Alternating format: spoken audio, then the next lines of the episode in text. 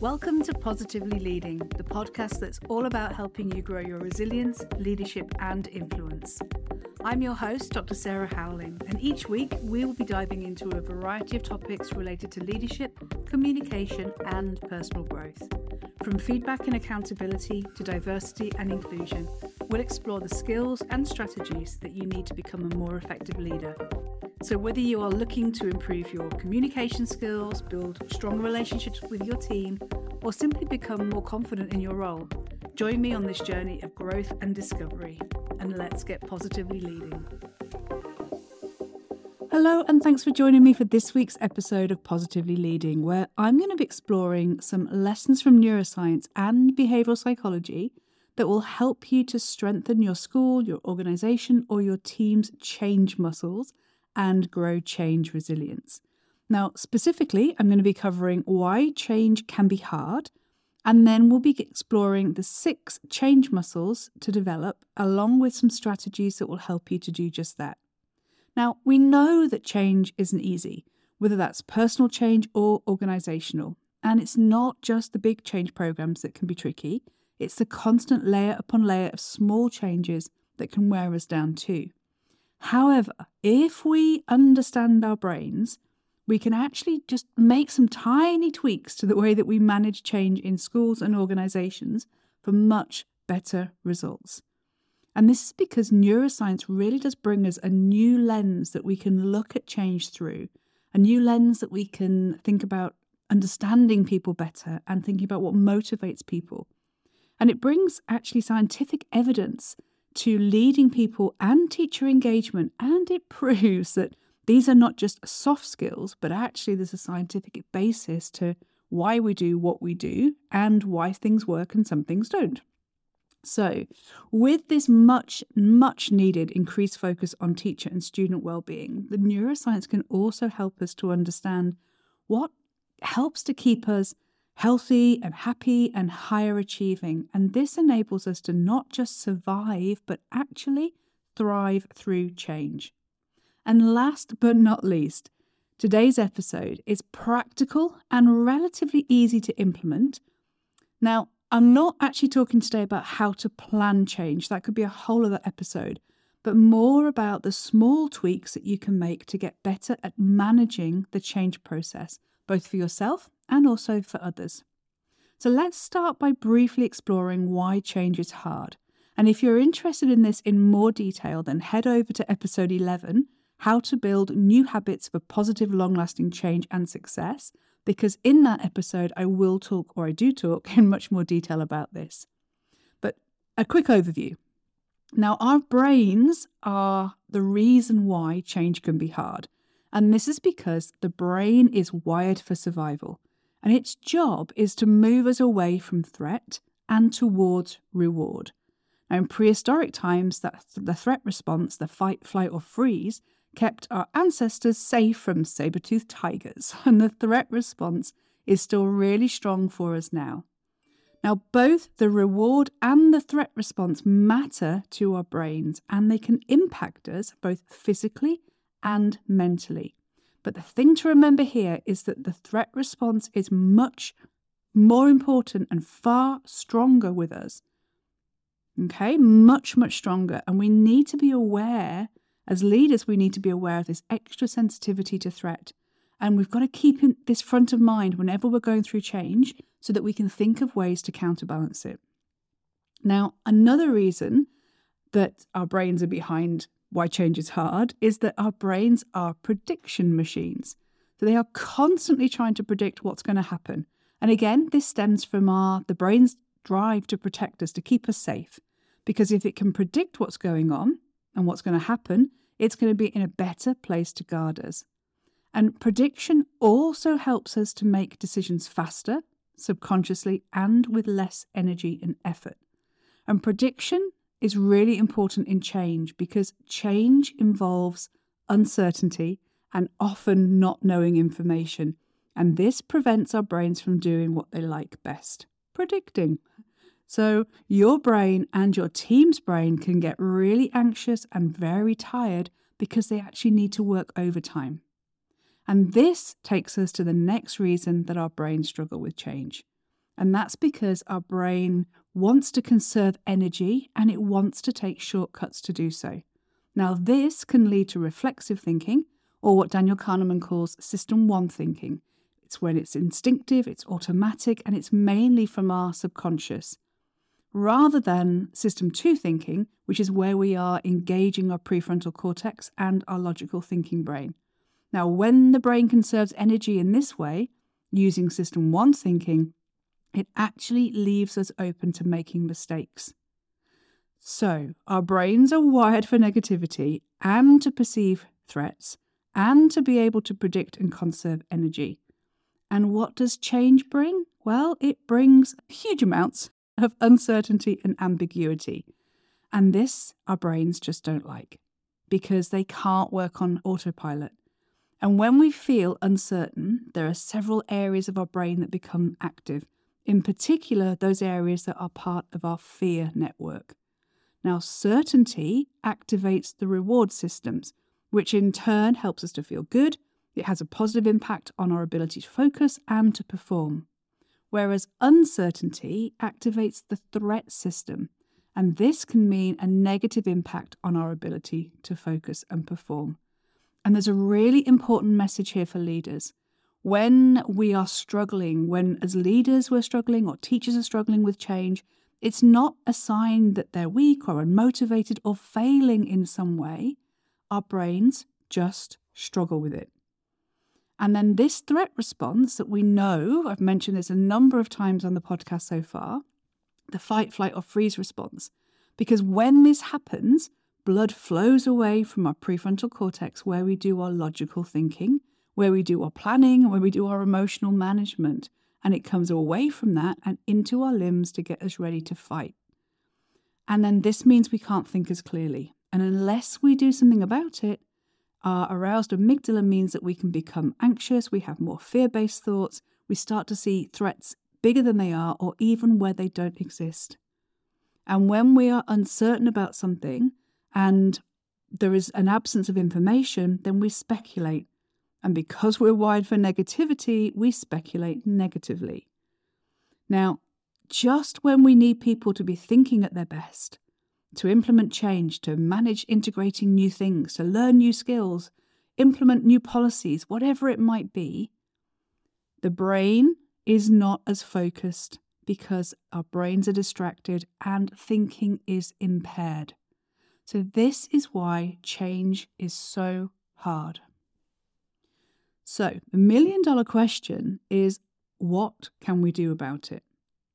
Well, my research and work points to there being six change muscles that we can develop as leaders that we can build in by making some tiny tweaks with our schools, with our teams, with our organizations that can really help us to navigate change better. And they are all based on a deeper understanding from neuroscience and psychology on why we do what we do and how we can positively impact both the outcome of change and also the process.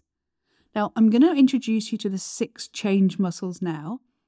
I'm going to share why they're important and a little bit more information, and then share just a few ideas for each about how you might want to build them in to support your change in your team, school, or organization. Okay, so briefly, the six muscles are performance, community, emotions, feedback and learning, decision making, and communication. So, if we start with performance, knowing what we know about our brains and knowing that change is inevitable, what can we do to keep ourselves and other people performing at or near their best? Well, the key thing here is that we need to remember the impact of the threat and the reward response on our brains and what that then means for our ability to think and perform.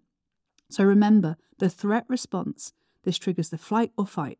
There's less emotional control, there could be anxiety, distraction, seeing threats where we don't, you know, they don't exist or they're bigger than they are. It can also lead to reduced memory, poorer performance, our dopamine decreases, and the stress hormone cortisol can increase. Now, the reward response is or can lead to more positive emotions. We're more focused, we're more open and willing to collaborate, more able to learn. There's creativity, our dopamine levels are up. So, so much more positive emotion there. So, what we want to try and do is move people away from that threat response and into the reward response. So, what can we do? Well, first of all, we can remind people of past achievements. Now, I often do this at the start of workshops and meetings because I know it's going to get people into a more positive state of mind. It's going to generate dopamine, and in turn, that means that people are much more open to learning. So, really thinking about what have we done well in the past? How have we navigated things in the past? Really building on that. And also, I love the appreciative inquiry model of coaching to run through meetings. We're looking at what's working and what's been achieved rather than the distance ahead of us. Now, the second thing is to give praise and recognition. Now, this must be genuine, it needs to be specific, and ideally regular. Because what this does is it helps people to move into a positive towards state and generates dopamine. And unexpected praise or rewards can actually generate even more dopamine, so they're even better. So, giving praise and recognition. And the third suggestion, a third tiny tweak that you can do, is to allow, whenever possible, for people to reach their own insights. Peter Senge says that people don't resist change, they resist being changed. So, thinking about that, we know that the brain craves information, but equally powerful is that the brain wants to reach its own insights, and this is something that's often overlooked. We tend to like things better when we've made an active choice to select it. And the good news is it doesn't take much to activate these feelings, but any kind of involvement must be genuine. So there are three possible strategies that you can do to, to develop the performance change muscle. So our second one now is community the need for human beings to feel that they belong and that they're connected to others, we, we just can't underestimate this. And this actual or this need actually really does increase during times of uncertainty. Unfortunately, there's a tendency for us when we are in the middle of change and uncertainty to become more transactional in our approach. And we know from the stress response why this is. And there are so many aspects of change that we can't control as leaders and managers but we can all influence the quality of our relationships with others. And it's not just something that's nice to do, it can actually have an impact on people's capacity to think and to work at their best. So, building a culture of connection, of belonging, and of collaboration is fundamental. You know, creating psychological safety and enabling the brain to feel safe, that's the first step.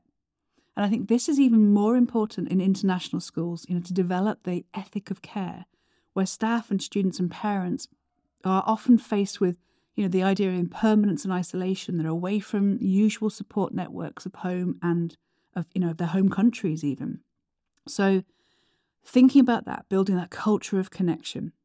But what can we do? What are three tiny tweaks that we can build into our change process? Well the first is we want to be activating the reward network in our brain. And one easy thing that we can do for this is that we can ensure fairness. We can develop a set of principles about how the change process is going to be handled and then use them as a constant reminder. So we're helping people feel part of a community by ensuring fairness. The second thing is that we can do our utmost to make time for people, whether that's through get togethers, one to one meetings, um, whatever that might be, small groups. And I think the key thing here is that listening is even more important in times of change. So, how can you make time for people? How can you listen as much as possible? And the third thing we can do is we can help people to let go.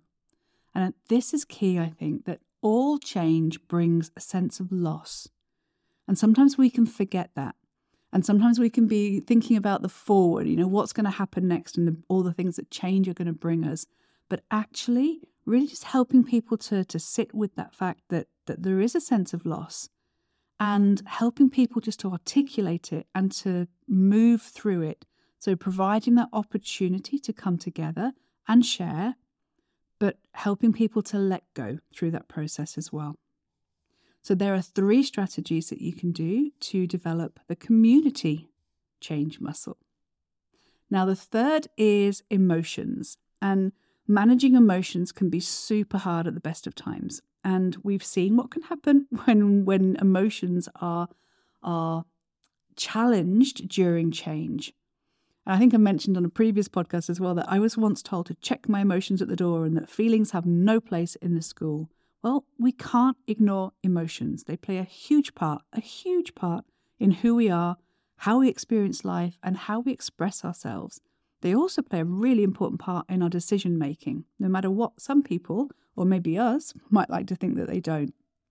Now, by they help us because they, they guide us to what feels right and wrong. And they also help to shape and change our behavior, and they play a central role in enhancing our memories as well.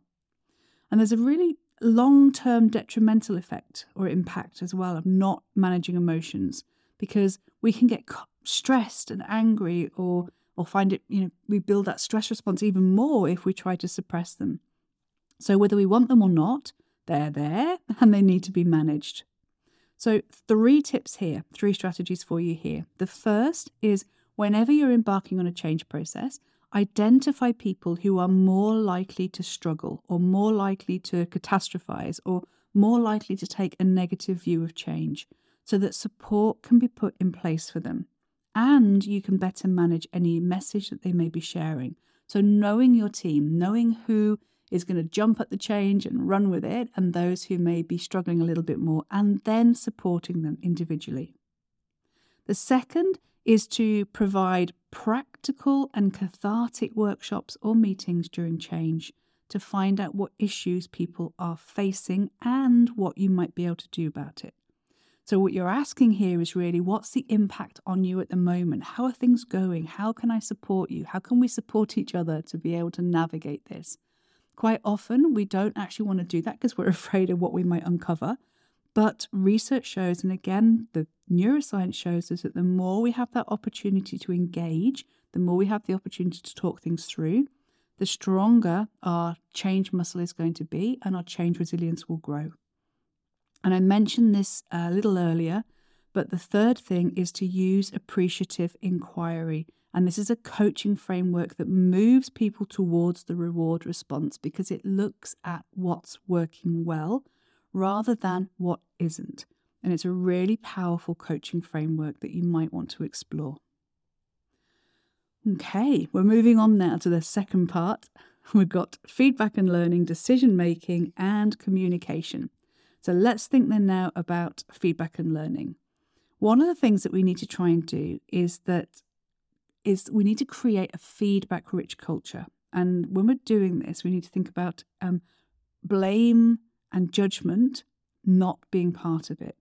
And as leaders, we need to be modeling this at every opportunity. Now, what can we do about this? Well, model feedback first and foremost. Now, in my last team, one of the things we did was to look at feedback after each event, each activity, or maybe each weekly review. And we're always, always, always asking, what's the learning for us here? And modeling this helps to build a culture of feedback in itself. And it's actually a psychological safety building activity as well. Now, check out episode 20, Building a Feedback Rich Culture, where I give six strategies to do this as well. So that might be useful for you. But the second thing also is provide training for your teams to give and receive feedback. Feedback should always be a dialogue and not a monologue. And quite often, training programs only look at how do you give feedback rather than how do you receive it as well. It's part of building that feedback rich culture. And then finally, the final tip here is to, as leaders during change, right? Sometimes you might be thinking to yourself, how on earth can I just get this person to do what I want them to do? But the thing here is, if you can listen, if you can hold on to the question, what do I have to learn here? What if this person has some really vital information to help our change efforts? What if this person could share something that could really shift the way that I think about this? And go in with curiosity and have conversations with curiosity. So you're listening, you're learning, and you're modeling a culture of open communication as you do so. So, those are three tips then for feedback and learning. Now, decision making. Decision making can be really challenging under normal circumstances, but it, as we've seen, it's particularly difficult during change. Now, we know that when we are surrounded by uncertainty, we're in that threat state. And when this happens, the blood flows away from the prefrontal cortex, and that's so important for us because actually, when that happens, it means that our field of vision literally narrows and we're less able to, to see what's going on around us. And all of this happens without us even realizing it. And if you remember that one of the things our brains like to do, that's conserve energy and take the fastest and easiest route. And they take shortcuts, right? So shortcuts can be helpful, but they can also lead to bias. And this is this can massively impact our decisions. Now there are so many, I think over 150 different kinds of biases have been identified. But three common ones, particularly in decision making, are the confirmation bias, we like to be right, and feeling right is rewarding to our brain. So we unconsciously seek out information that supports what we already believe. And we unconsciously pay less attention to what doesn't support our views. The second kind of bias is sunk cost bias. And this means that it can be hard for us to give up on something that we've already invested a lot of time and effort and resources. Now, remember, this can be actually countered by the feedback rich culture and those regular check ins on the change process with people. And then the final bias, which is dangerous for us in change and decision making, is projection bias. And that's where we tend to assume that people see the world as we do and that they think like us. And again, this can be countered by a feedback rich culture and asking different questions. So, what can we do? Tiny tweaks can we make to, to support the decision making change muscle? Well, first of all, we can carefully plan decision making meetings. For example, hold them earlier in the day when people have just got more energy. Limit the number of big decisions on the agenda. Provide time for discussion and consideration. And agree beforehand not just what the decision is going to be about, but how the decision will be made. All of those things can support your decision making. The second is mitigate bias as much as possible. So you can do this by building awareness of bias in your team members, be opening be open to challenge, be on alert for team members' blind spots and each other's. Prime yourself not to be biased, so you're putting norms in place and you're reviewing them at the beginning of meetings have somebody play devil's advocate in the meeting. And, and I think importantly is build a diverse decision making team. Or at the very least, bring people in from other areas to share their perspectives. And then finally, in terms of decision making, I think one of the most valuable questions that a leader can ask themselves is how might I be wrong? So you're always open. Remember, in decision making through change, your field of vision is going to be narrowing. So, asking yourself that question is very helpful. Okay, last but not least, the communication muscle. Now, communication during change is critical. Our brains crave information, and remember, it all goes back to survival. And our 21st century brains still have this huge need for info. And if we don't have it, we feel uncomfortable and we speculate and we fill that gap and we fill it with negative stuff as well. And it can take up a huge amount of time and energy.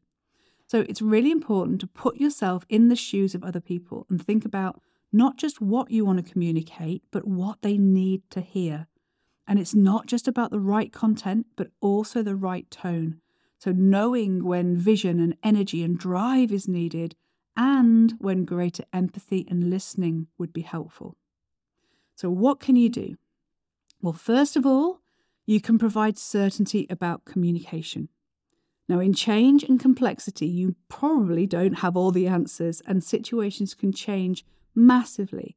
But you could give certainty about when and how you will communicate. For example, guaranteeing that there's going to be weekly updates at a certain time. That will help people's brains to grab onto that little bit of certainty. You could also involve people in change by holding meetings and, and helping people to identify what they can't control and to focus on what they can. And then this feeds another of the brain's needs for autonomy. You could also use some storytelling. So, talking about the journey that you're on together, not just the final destination.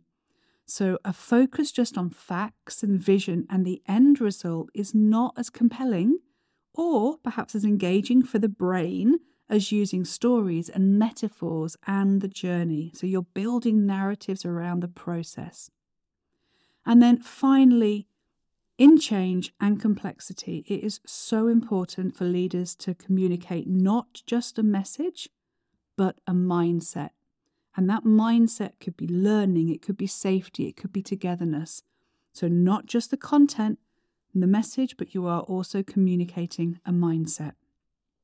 Okay, there you have them. It's a little bit longer today's episode, but I hope it's been helpful. Six change muscles to build with a range of strategies to help you to do just that. And I'm just going to end with two questions for you. Which of the six muscles performance, community, emotion management, feedback and learning, decision making, and communication are you proactively strengthening already on a regular basis? And which ones might you want to choose to strengthen now? And then which strategies from today could you use? And remember, it's the tiny tweaks that can make all the difference. They're muscles that you can build, and muscles are built by small, consistent actions over time, not through massive action taken once a month. So the tiny tweaks really can bring huge transformation. As always, it's my heartfelt hope that this episode helps, and I wish you all the best in strengthening your organizational change muscles. And until next time, keep on positively leading. Thanks so much for tuning in to this episode of Positively Leading. I hope you found it helpful in your journey to becoming a better leader. And if you enjoyed the show, please consider leaving a review on your favourite podcast platform. Your feedback not only helps me grow, but also helps others discover the podcast and join our community of positive leaders. And if you'd like to work with me, you can head over to sarahhowling.com to find out how. Thanks once again for listening, and remember, the world needs more brilliant leaders just like you, so keep on positively leading.